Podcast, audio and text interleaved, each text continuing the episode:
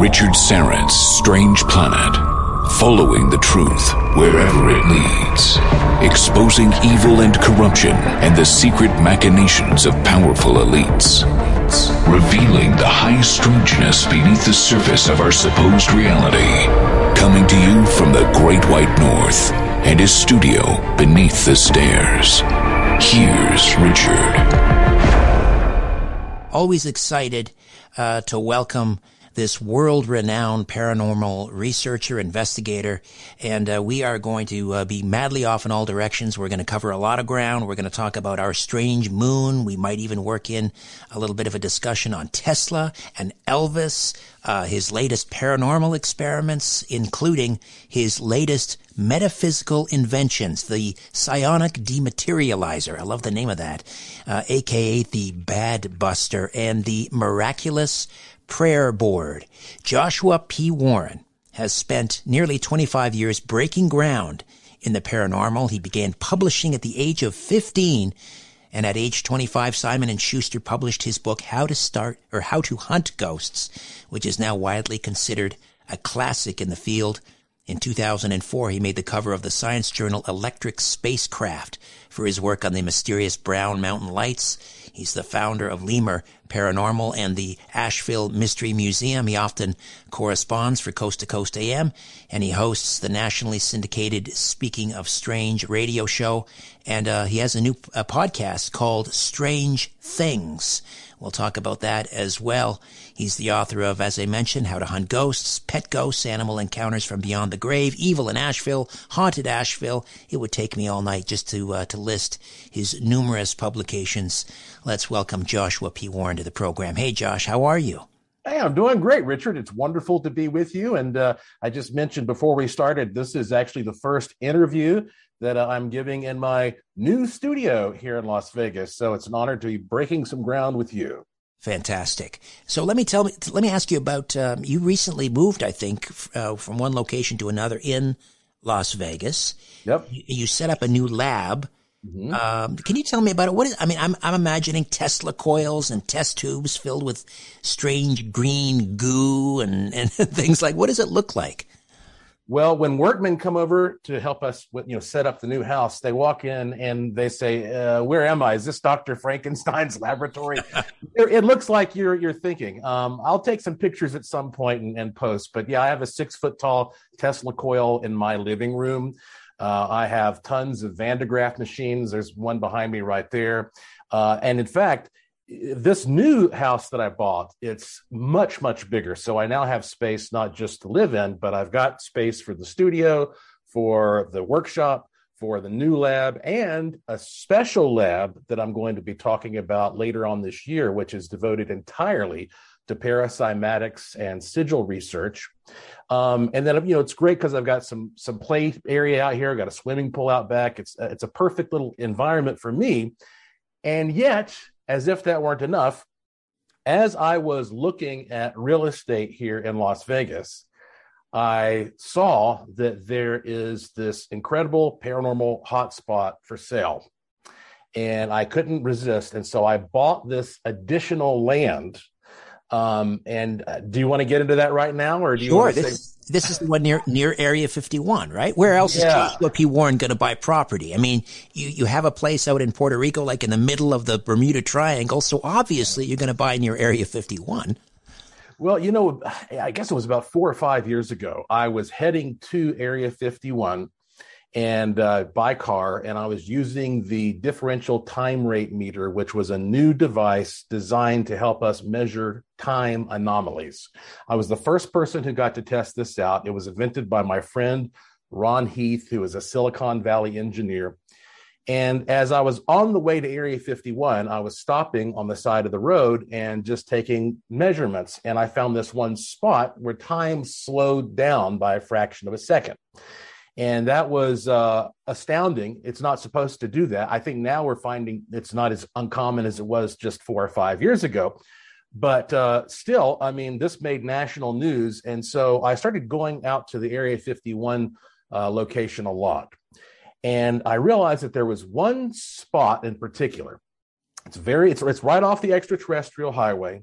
It's not far from the Little A'Le'Inn and it is but it's off the road a good way. So it's very very quiet and isolated.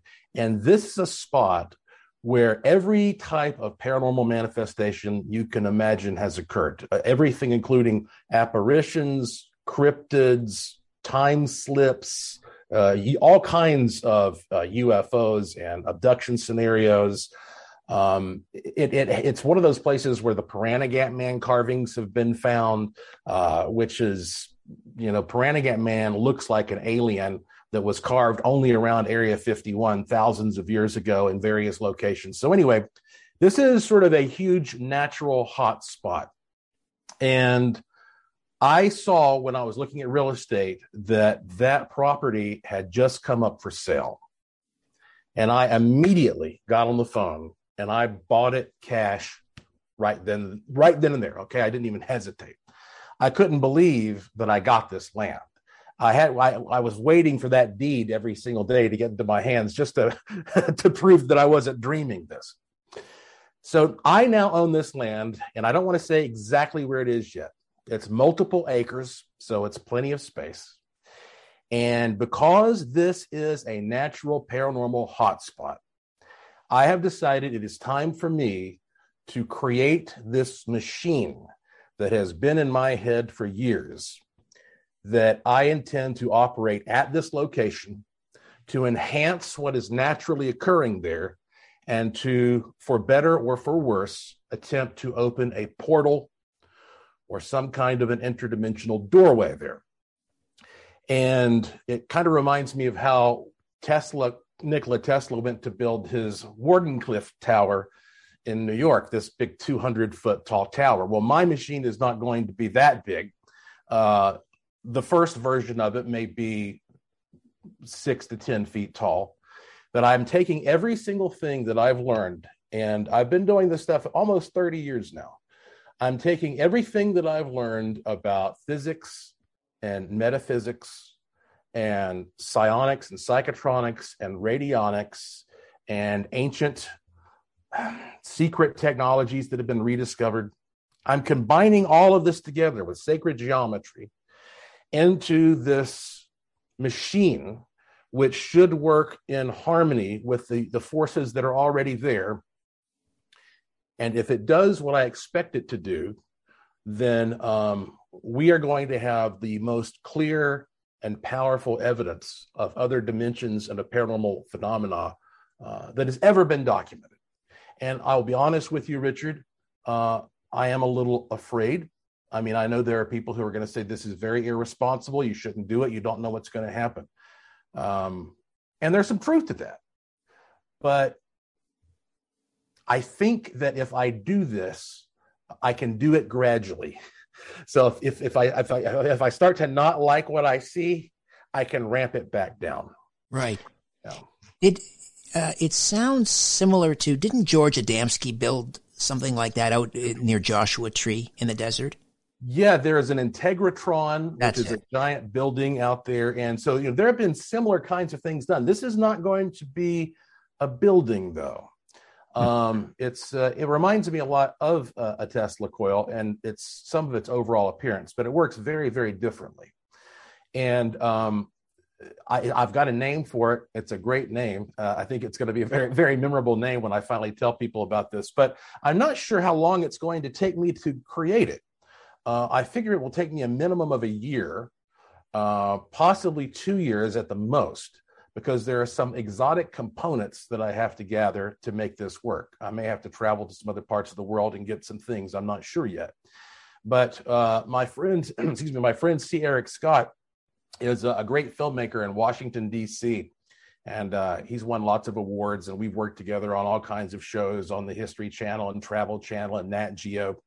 So he is going to travel here off and on as I am building this thing and document it. So if all goes well, we'll have this really interesting documentary that will either have a huge finale where we see something that's mind blowing, or it will just be a complete portrait of a madman as he descends into the chaos of trying to fulfill this impossible mission. Either way, it should be entertaining. Wow. Well, let's hope it's the, the former and not the latter. Joshua P. Warren, joshuapwarren.com. And, um, well, this piece of land that you brought, I, I, I, don't, I obviously don't want to divulge too much, but it sounds like almost like the Skinwalker Ranch. Um, you mentioned, you know, it's like a one, a one stop shopping location for all paranormal activity. Yeah. How do you account for that? Is, does it, have are there ley lines? Does it have to do with the mineral composition? Is there a lot of quartz? Uh, what do you think might be at play here? Well, this area between Las Vegas and Reno, Nevada, and Fresno, California, is known as the Nevada Triangle. A lot of people have never heard that term. And in fact, there are more disappearances, for example, here than there are in the Bermuda Triangle. Uh, over the past 60 years, I think something like an average of three airplanes per month ha- have vanished in that triangle. And what's weird is that you're talking about mostly barren land. So there is great visibility of what's down below for search and rescue. And you have some of the most sophisticated military technology in the world here, uh, where they are constantly scanning the skies for aircraft and where do these these planes go? As a matter of fact, if you go to the Las Vegas uh, actual Metropolitan Police Department website, they have a whole page talking about how many people vanish in Las Vegas every day, and and, and you know that's take how how to take care of yourself. So anyway, but moving beyond that, here in the Nevada Triangle, we have got some uh, truly unique uh, geological characteristics, at least for our country. Uh, this is known as the silver state, but actually, uh, much, much more gold is found here than silver. Nevada is the number one gold producer in our country, and it's the number fourth in the entire world. I think uh, we only have Russia, China, and Australia ahead of it. So the only reason that this continent makes the, the, the map, so to speak, is because of Nevada. So we have this enormous amount of gold and a lot of silver here. So, needless to say, the ground here is incredibly conductive. And of course, besides just being conductive, gold is the most perhaps mysterious metal that we have. Um, it's always been worshipped by the ancients. It's always been associated with metaphysical powers like the Ark of the Covenant. It's extremely durable. We use it in outer space all the time for shielding and masks. It doesn't corrode. I mean, gold is a very special thing and there are loads of it underneath the ground here. Additionally, you have one of the hottest places on earth here. Like, for example, here in Las Vegas the other day, I think it was uh, like 108 degrees. And in Death Valley, it was only like 112 degrees. That's two hours away. Okay.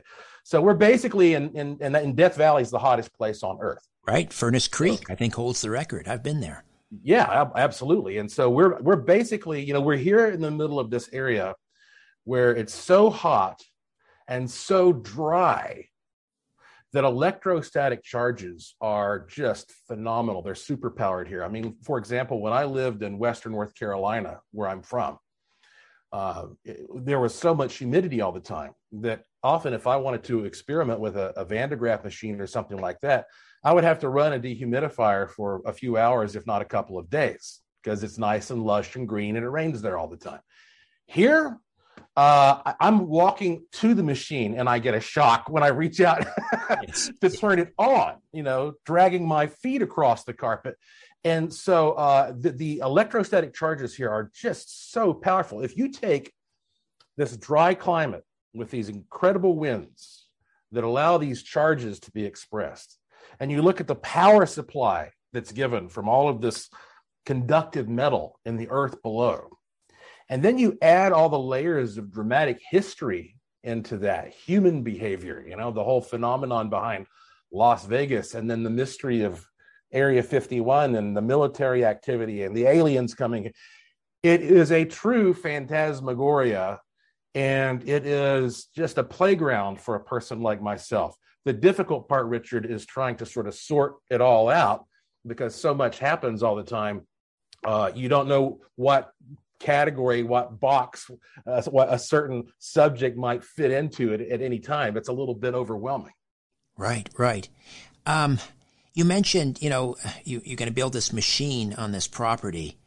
and uh, I don't know, maybe open a portal or that might help explain, you know, what's at the uh, the root of all of this paranormal activity. And um, you, you're worried, you know, maybe you'll descend into madness. But you, this was the subject of one of your, your recent podcasts, Strange Things, and, and people were asking you. It was kind of an Ask Me Anything session. They were asking you what what scares you. Yeah. So, what is it that scares you? Well, from a paranormal point of view, there is something inherently frightening about knowing that there is an intelligent being that may be right there in the same room with you that can interact with you, but that you can't see it and you can't necessarily control it. And that really set home with me when I had an experience at Myrtle's Plantation in St. Francisville, Louisiana, years ago. This is right outside of Baton Rouge. I got to stay by myself uh, an entire night in this plantation, and, and I mean by myself. There was nobody else on the property, no maintenance people or anything.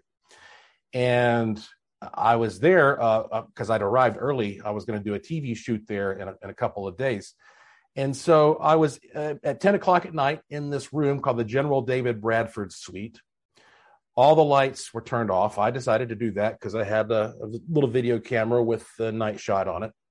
And I had some EMF meters and I'm walking around the whole house and didn't really see anything. But I got into this room, which was my bedroom with the big 15 foot ceilings and the four poster Ebenezer Scrooge bed and the paintings on the wall with the eyes that follow you and the whole nine yards. and uh, suddenly my equipment goes bonkers. And, uh, and I, of course, I'm scanning around the room and I don't see anything. And then a couple minutes later, boom, boom, boom, about jumped out of my skin. Something very loud knocked on my door, I presumed. So I walked over, opened the door. There was nobody there. So I went back inside and I said, Is there somebody here? Boom, boom, boom. There it was again. But this time it was in a different location.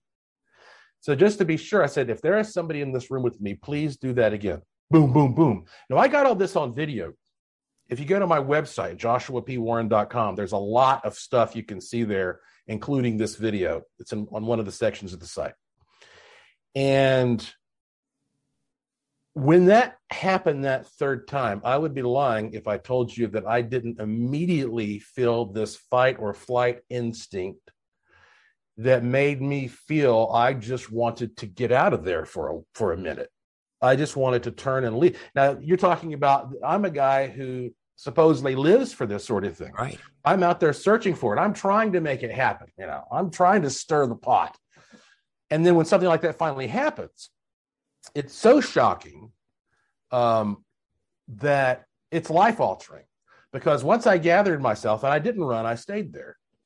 This went on for hours. And I would ask this thing, okay, well, knock on this, knock on that. And this, I mean, I was clearly interacting with an invisible being that was intelligent in that room. And it always would knock in threes. I didn't know why. I tried to communicate with it. I'd say knock once for yes and twice for no. And it wouldn't do it, always in threes. I found out later that according to one of the traditions in that area, if there's a spirit that always raps in threes, it's evil oh, because it's mocking the Holy Trinity. Ah, right, right. I don't know if that's true or not, but that's what they said. So anyway, um, this went on until eight o'clock in the morning, when uh, finally it woke me up because uh, I, I, was worn out, and uh, it banged on the headboard of my bed, and that's the only time I think I've ever asked a ghost to please stop, because I'm there to document them. Um, that still bothers me sometimes because if I go to a, a haunted hotel room I don't, I, I don't like staying in the haunted room because I'm fine seeing a ghost when I'm kind of ready for it. You know, when I've got the camera and I got the gear and I'm, I'm on the clock. right. You don't want to do it in your spare time.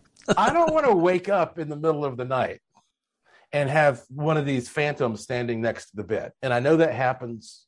And as a matter of fact, I think oftentimes these beings, they come and they feed off of you while you're sleeping They take your dormant energy while you're relaxed and they somehow feed from that. So that does scare me. And there are times when, you know, uh, in the middle of the night, I'll, I'll wake up and I'll, I'll, start kind of get a little bit freaked out because I feel like there's something in, in the room. And, you know, I, uh, I have tons and tons of, well, haunted items. I try not to get cursed items, but, you know, you mentioned that uh, I, I had a museum for many years. I actually had to close the museum down because it got flooded. Uh, but I shipped everything out here to Las Vegas, and so at some point I'll put it on display again. So, do you have some some objects that sh- that you believe are I don't know cursed, haunted, uh, possessed, whatever the proper terminology is? Well, yes. Uh, some of the things that I have, I will not have in my home.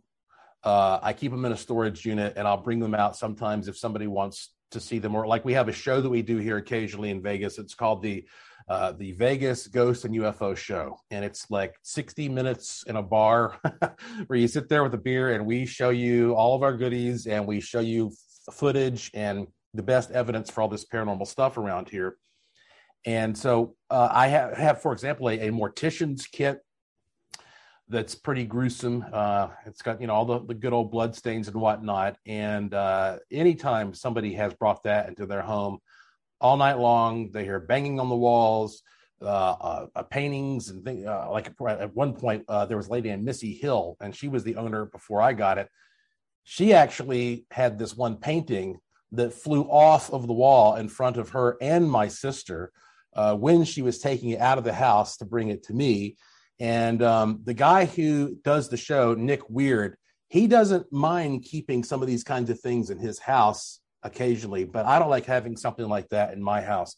On the other hand, two things that I treasure that I keep in my house that I do not usually put on public display anymore. One of them is Dr. Raymond Moody's original Psychomantium mirror. Ah, yes. And I think something like that belongs in the Smithsonian. Um, you know, when Dr. Moody was coming up with his book, um, Reunions, which was the follow up to his best selling Life After Life, um, he sort of pioneered the modern version of the psychomantium technique, where you more or less sit in front of a mirror with dim lighting, and given the proper conditions, people see full blown apparitions that will appear and and move around uh, the room and interact, you know, as if they are fully fully 3D corporeal figures.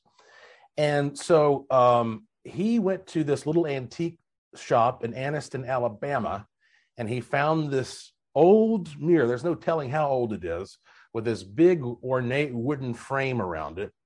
And he bought that and he painted it, but painted the frame black with his own hands. And then when that book came out and was a success, he went on tour around the world and he would teach people the psychomantium method by carrying this mirror with him. He carried this particular mirror all over the world. And he did these sessions where thousands and thousands of people around the world looked into this mirror and had paranormal experiences. And I hired him years ago to come to uh, Western North Carolina and produce a, a, workshop for me there. And it was a wonderful, uh, wonderful time. We had a lot of really important people who came there as just as guests. Uh, Rosemary Ellen Guiley was there, and Ray Buckland and uh, Martin Nesbitt, and there, there, were a lot of you know big paranormal folks who realized that you know these are folks who usually would be presenting at a, pro, at a program uh, uh, at, a, at, a, conference. Instead, they were just coming there to, to be a part of this, like I was. He trained us for days uh, how to do this technique, and then um, when he left, there were some people who were staying extra days, and so instead of disassemble the psychomantium room uh, he said I could mail the mirror to him when they were done. I said, okay, fine. So he and his wife went home. Came time for me to retrieve this mirror. And as a long shot, I contacted him. I said, before I send this back to you, is there any chance you would consider selling this? And he did not want to sell it. But his wife said she was like, Raymond, we have enough stuff in the house. We've talked about this. it's time to start clearing some space out, you know. And so I felt kind of sorry for him, but she she talked him into selling this thing to me. So my wife Lauren and I we went over And, and I just, I still, it's one of those things. Like sometimes when I get something like this, I can't believe I own it. It's just like the land I just got near Area Right. 51. So Like I got Honus this. Wagner. It's like the Honus Wagner rookie card. I agree. Yeah, it's and there's nothing else you can even compare with it. It's, so unique, and so uh, so and this is one of those stories that it's just like uh, it's it almost gives me goosebumps because it was just so tangible. We got the mirror, and uh, it was out at, in Black Mountain, North Carolina, at this old bed and breakfast. That's where we did the event. I very, of course, I wrapped it very well, put it in the trunk of my car, and maybe five minutes away uh, is this very popular pizza joint. So Lauren and I decided we would stop there and have lunch. So we pulled up to this pizza restaurant. We got out of the car. We'd taken two or three steps away from the car, and something goes bang inside of the trunk. And we both stopped. And by the way, um, you might think with all these stories that I have a really big imagination. Well, I do have a big imagination, but I also I use my imagination to create fiction most of the time. You know, I write novels and that sort of thing. I I don't confuse uh, reality because that's why I like to document things. I like to record things. And my wife, she's not really that much into the paranormal at all. So we both are like, "What was that?" And we walk over, and boom, we hear something again. I'm thinking like it sounds like somebody's trapped, and you know, we've we've thrown somebody in the trunk. Opened the trunk, everything was fine. After that, we took the mirror home, we put it on the wall, and uh, my wife, I never experienced anything too weird around it, but my wife said that a lot of times when I was gone, she would hear people talking in the living room where we had it. And then, of course, she would walk in there and there was no explanation. So she did not like that. But I do have that mirror here. Uh, I since I just moved into this new house, it's still packed, so I, it's not even hung up. The other thing that I have, Richard, of course, is Art Bell's alien statue. Ah, how did you get that? yeah. This, now this when this is like when you walk in the door to my house, you're greeted by Carville the alien. Um, and the story behind this is, is so wild. You know, I'll, I'll get us started here before we uh before we go to our next break. But basically, four minutes. We got about four minutes. yeah. So um, it really began with Rush Limbaugh because there was a wood carver who lived in, um, I think, Delaware, uh, who was a big fan of Rush Limbaugh. And this guy, back in the 1990s, he would carve a lot of these wooden Indians in for cigar stores. It was very popular back then. And uh, he went to a gas station and saw a Weekly World News that had Rush Limbaugh posed with some aliens, and he got a kick out of that. And so he um, he decided he would carve a wooden alien, and he had some deliveries to make in New York. And so he dropped this uh, four foot tall, you know, like hundred pound mahogany alien that he had created with his own hands, right there at uh, Rush's studio, and never heard another thing about it for, for like 10 years, had no idea whatever happened to it. But what happened is that Rush fell in love with it and started calling it Carville because he thought the alien looks like James Carville. And he actually does. and so, that. Yeah. yeah. And uh, in fact, if you want to see this thing, if you go to artbellalien.com, that's a website that I put up with all of the uh, provenance here for historical posterity, uh, artbellalien.com. And so, um, so he had this thing in his studio. And one day, uh, Art Bell traveled to New York for some reason, and Art went into Rush's studio and saw this alien and couldn't believe it and fell in love with it. And uh, so I guess that Rush could tell how much that Art enjoyed it. And the alien is standing there with one of his hands outstretched. And for some reason, Art put a $5 bill and a cigarette in the wooden alien's hand. So a few years later, um, Art Bell was being celebrated at a resort in Marina Del Rey, California.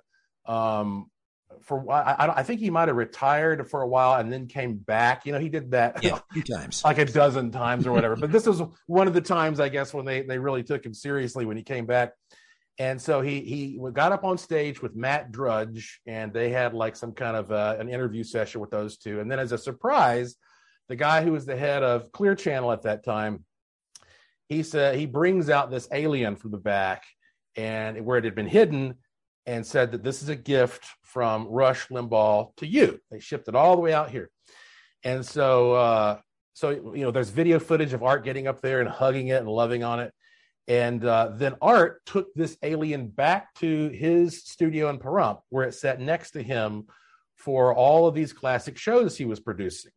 And in a minute, I'll tell you how that ended up getting into my hands uh, because um, it's quite an interesting story, as you can tell.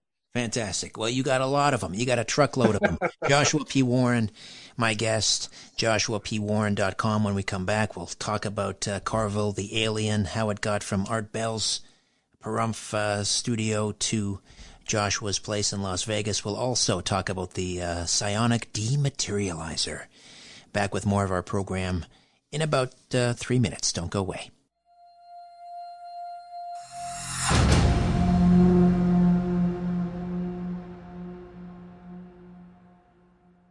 Guys, we've seen so many people making ridiculous money from crypto, but did you know it's easy for you to do the same? The Copy My Crypto membership site shows you the coins that the YouTuber James McMahon personally holds and allows you to copy him. It's like having a big brother who knows what he's doing. You don't need to know a thing about crypto or how to invest, as you simply do what he does. So let me tell you more about James. He runs the Crypto with James YouTube channel, which despite heavy censorship has over 17,000 subscribers and 1 million views. Since March 2020, he's told his viewers to buy 26 crypto coins. Had you put in $100 into each one, it would now be worth over $53,000. Of the 26 coins, his top pick of the year, a coin called Fantom, is currently up over 440 times from when he said to buy. That one call alone has retired a number of people, including guys in their 20s and 30s. Remember, this is public knowledge you can go to YouTube and verify this for yourself. So if you'd like to join the 1300 members who copy James, then stop what you're doing and head over to copymycrypto.com forward slash dollar. Copy mycrypto.com forward slash dollar. That's D-O-L-L-A-R. You'll not only find proof of everything I've said, but listeners get full access for just one dollar. You can't find this offer anywhere else, but act fast because the offer ends soon. That's copymycrypto.com forward slash dollar. That's D-O-L-L-A-R. Don't take this offer lightly. He's the real deal. Go visit the site now. Welcome back. Welcome back to Richard Syrett's Strange Planet. Joshua P. Warren stays with us, world renowned paranormal researcher, investigator, inventor, author. So we're talking about this um, this wooden alien head carvel that was carved for Rush Limbaugh. It's uh, given as a gift to uh, Art Bell, of course, on the occasion of one of his retirements. So how do you get carvel? yeah, it's so odd how all this worked out. Um, so at that time, I okay, well, uh, the alien was in Art's Pahrump studio for for years, and then I was living in North Carolina at that time, and I got uh, let's see, I got a job to go shoot an episode of Ghost Adventures for the Travel Channel at the Winchester Mansion. Mm. That was a really cool experience and but it was going to be a very busy trip because as soon as I was I was going to fly to, New uh, from North Carolina to California, and then fly directly from there to Sault Ste. Marie, Michigan, where I was going to speak at a conference, and then come back. So I had all these obligations within this short period of time. When I was in San Francisco, I got a call from uh, Mobius, who is a good friend and producer and business partner. We work on all kinds of projects. And he goes, You're not going to believe this. He goes, Art Bell's trying to get a hold of you because, you know, Art had interviewed me a number of times, but we didn't like talk on a regular basis or anything. And uh, he said, Art is trying to get a hold of you because he has this alien at his house, and his wife and daughter say it's coming to life at night and running around the house and scaring the bejesus out of them. And that Rush Limbaugh's wife said that she saw it turn its head one time also, and that Art has to get rid of this alien ASAP or he's going to lose his marriage over it. And I said, What have you been smoking? Are you? I'm like, Yeah, right. Art Bell, Art Bell has contacted me and, wants me to have this. He says, I swear to God. And I said, Look, eh, I'm not going to believe this unless Art calls me and tells me. About five minutes later, Art Bell called me and uh, he told me exactly what Mobius had told me. I wish I'd had a, my phone recording when that happened. Um, and so uh, he said, "Yeah, it's you know it's got to go." And I said, "Well, look, I'll pay you for it." And he, he goes, "Well, you know, uh, whatever you think's fair." And so I did buy it from him. I didn't give him a lot of money, but I felt it was good to give him some money. And so uh, the problem is, he invited me to go to his house in Pahrump and get it. And I would have given anything to have had that experience, but I, there was no way that I could do it. That, and he wanted it gone right away because of the TV show and the conference. I couldn't do it.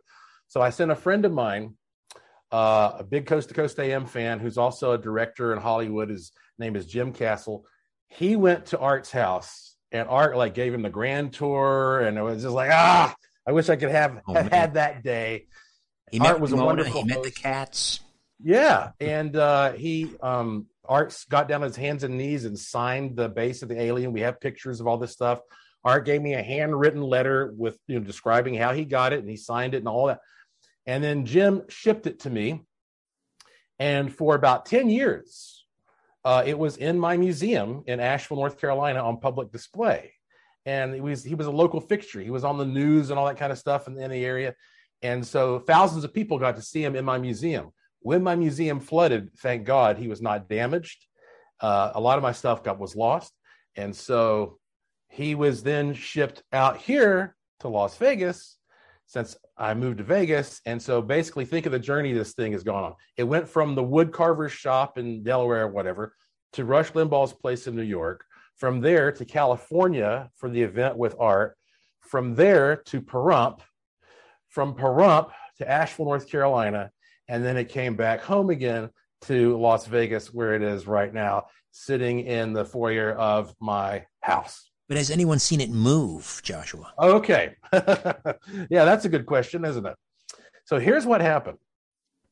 And uh, feel free to stop me if, if, if we need to, because about 90 uh, seconds here. Okay. Um, when I first got the alien, uh, I knew that this was a big, you know, big important thing to put on display. And um, so I decided I would do like a press conference and tell everybody I'd gotten this thing.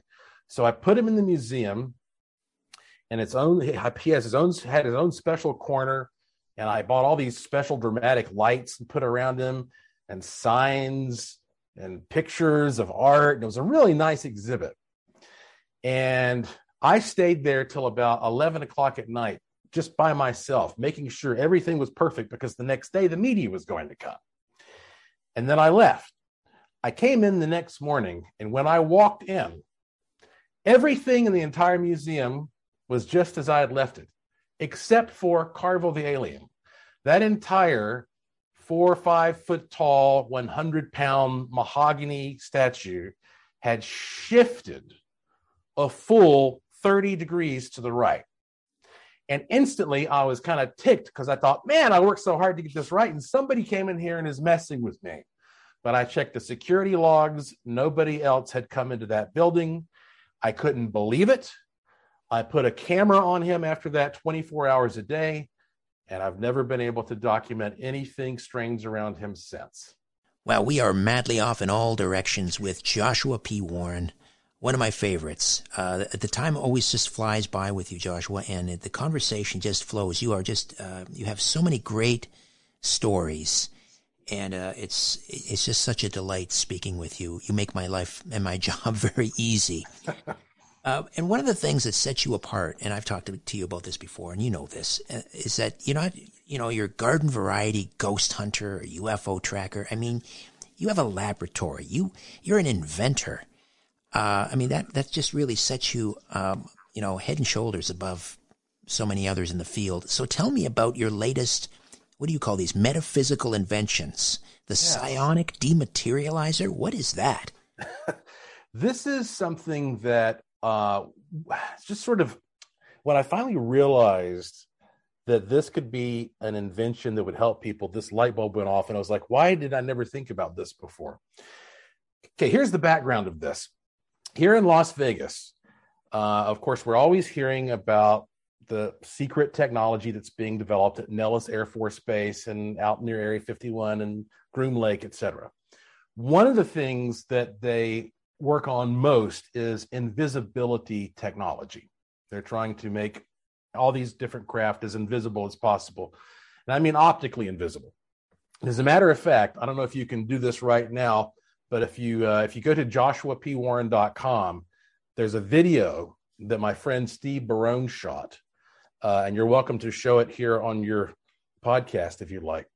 Um, and it shows one of these invisibility, uh, these these cloaked triangle craft landing at Nellis Air Force Base. Steve Barone is a guy who goes out just about every night and he videotapes everything he can from these high perches in the area. And it's really cool. If you go to uh, my website, there's a section where there is the curiosity shop, and that's where I sell all my weird stuff. And sometimes I put some cool footage there, and you can scroll down, you'll see where it says something about Steve Barone UFO. And you can see that if this triangular craft did not have lights turned on its three points, you wouldn't see it at all. Uh, the the lights are, of course, turned on to help it land, but as it's landing, you can see through it. And the type of technology that is being used, and there are many types, is sometimes similar to this. This is a type of cloaking material. Yes. This is a plastic that's got a special pattern on it that bends light. So, like for example, if you take, I'm holding up a little figure of a Bigfoot here for those who can't actually see what I'm doing. And if I take this tube of cloaking material and I put it over top of it, you'll see it kind of distorts it and it disappears, right? Right, exactly. This is not an ideal setting for this because I have, you know, I'm in a studio with lights everywhere, but right. you get the idea. Yeah, typically so I, you would be able to see sort of because the light bends, and I've seen you uh, on on your website as well, sort of demonstrate this with what's looked like kind of a shower curtain. Yeah, I was able to go into a busy bar in Las Vegas on a Saturday night and uh, put one of these over my uh, in front of my table and i was completely invisible all night long people were walking back and forth by my table I had no idea there was a man sitting there. I did that just to prove the point, and I, I felt like that in a restaurant, and uh, and I didn't even have an invisibility. being ignored by the waitress, I guess. yeah, I think uh, I've been in some of those situations as well. So I started thinking, well, okay, if this can essentially take light, this material, and mm, stop it or neutralize it or bend it in some way. Let's use that word neutralize. Let's say it neutralizes the light that's coming from the object inside. Can it do that for other things? Can it do that for thoughts? What happens if you take a negative thought and you place it symbolically inside one of these tubes of invisibility cloaking material? Now we're getting kind of out, out there in the mm. world of quantum physics and non locality and radionics, but that's fine. I love dabbling with those things and experimenting. What if I take something that is a negative thing and I represent it and I put it in here? Will it will it disperse it? Will it neutralize it? And I, what I did first off is at that time I had a uh, a very noisy neighbor. And I thought this is an easy thing that I can work on. And so I wrote down my noisy neighbor and I put it in the tube. Within a couple of days, the neighbor moved out. That was my first indication there was something to this. And then I began to realize that what I did here was very special because usually, if you're trying to manifest something, you think about what you want. And that's very difficult for a lot of people. A lot of people, they say, like, I can't envision what I want. I don't have that kind of imagination. But everybody seems to have no problem envisioning what they don't want, right? Everybody can tell you what their problems are, what they don't like, whether or not they have a solution. And that's when I realized this could be a form of magic for people who don't like magic. And so the idea is I started putting this little kit together, and it's got a few components in it. So I took a test tube and I put some of this cloaking material all around it. So right. you got a little test tube of cloaking material. Right. And you take a slip of paper and you put whatever you want inside of it, but you have to put what you don't want. You don't put what you do want, you put what you don't want. Okay. you put what you don't want, you write it down, you put it inside there. But I wanted to enhance this. And at that time, I was studying the uh, Greater Keys of Solomon, which is a grimoire, a book of spells that was produced in uh, Europe in the Middle Ages. Right. And it's got a bunch of seals uh, that represent different types of magic that is supposedly attributed to Solomon. One of them is called the Fifth Pentacle of Mercury. And I have here in my hands a little coin that I had made that's got the fifth pentacle of Mercury. And this is supposed to neutralize bad things. Right. There's a close up of this on the the Bad Buster on the screen now. People can Yeah. see. Uh, you've got the test tube with the uh, cloaking uh, the material ar- uh, around the test tube, and then you've got that's the that coin there we see in the bottom right. And that's the seal. That's the seal of Solomon that's supposed to neutralize uh, bad things and clear obstacles.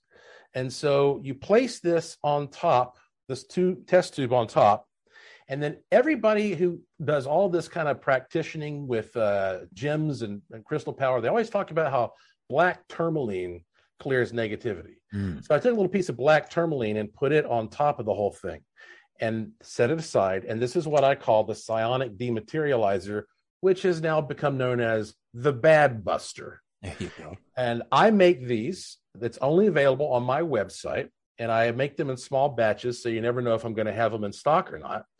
But I put this thing out there and I, I had no idea what kind of a reaction I was going to get, which is usually the case when I make these things. And I think I only made like a hundred of them and they were gone within 24 hours. And then that's when I really became impressed because all of the emails started coming in from people telling me about success stories. And some of them are pretty, uh, pretty touching. Like one person had a kid that had a bad drug problem and actually wrote down that, you know, something about that kid's drug problem and said the kid was able to go through and recover and get out of that lifestyle. I mean, I've gotten tons and tons of people who've said, nothing like this has ever worked for me because I am a negative person. I am a pessimist. But in this case, this kind of turns that into a superpower. It's almost like the more negative you are, the better it works Wow. because you're taking what you don't like and you're really visualizing it, putting it in there and destroying it, as opposed to having this optimistic outlook on life, which is usually required with these manifestation techniques. Wow, the psionic dematerializer, aka the Bad Buster. It's almost like the opposite of the the the sigil. I still carry the uh, the sigil around in my wallet whenever uh, the mighty Aphrodite and I can go, and she has one as well. We go buy our lottery tickets, and we uh, we look at we focus on the sigil, and then we buy the tickets, and we you know we pick our numbers and so forth. And we've had, you know, I guess in, in the universe you're not allowed to get greedy, so we win free tickets and we win ten, fifteen dollars here and there. Uh, there you go. That's the one. That's the one. That's the money attracting sigil. That's free on my website. Anybody can go there and download this sigil. And you know, this is uh, something I created using paracymatics, which is a technique that I created, and um, which you know I mentioned that I have a whole new paracymatics lab that I'm building right now. I, I mean, I have my regular lab where I do all my wacky, you know, electrostatic, electromagnetic stuff. But this lab is going to be devoted 100% entirely to creating sigils. Fantastic. Joshua P. Warren is going to stay with us. He's uh, being very generous with his time, and uh, he is uh, truly a treasure. 25 years breaking ground in the paranormal. A new Richard Syrett's Strange Planet drops every Monday, Wednesday, and Friday. Subscribe at strangeplanetpodcast.com.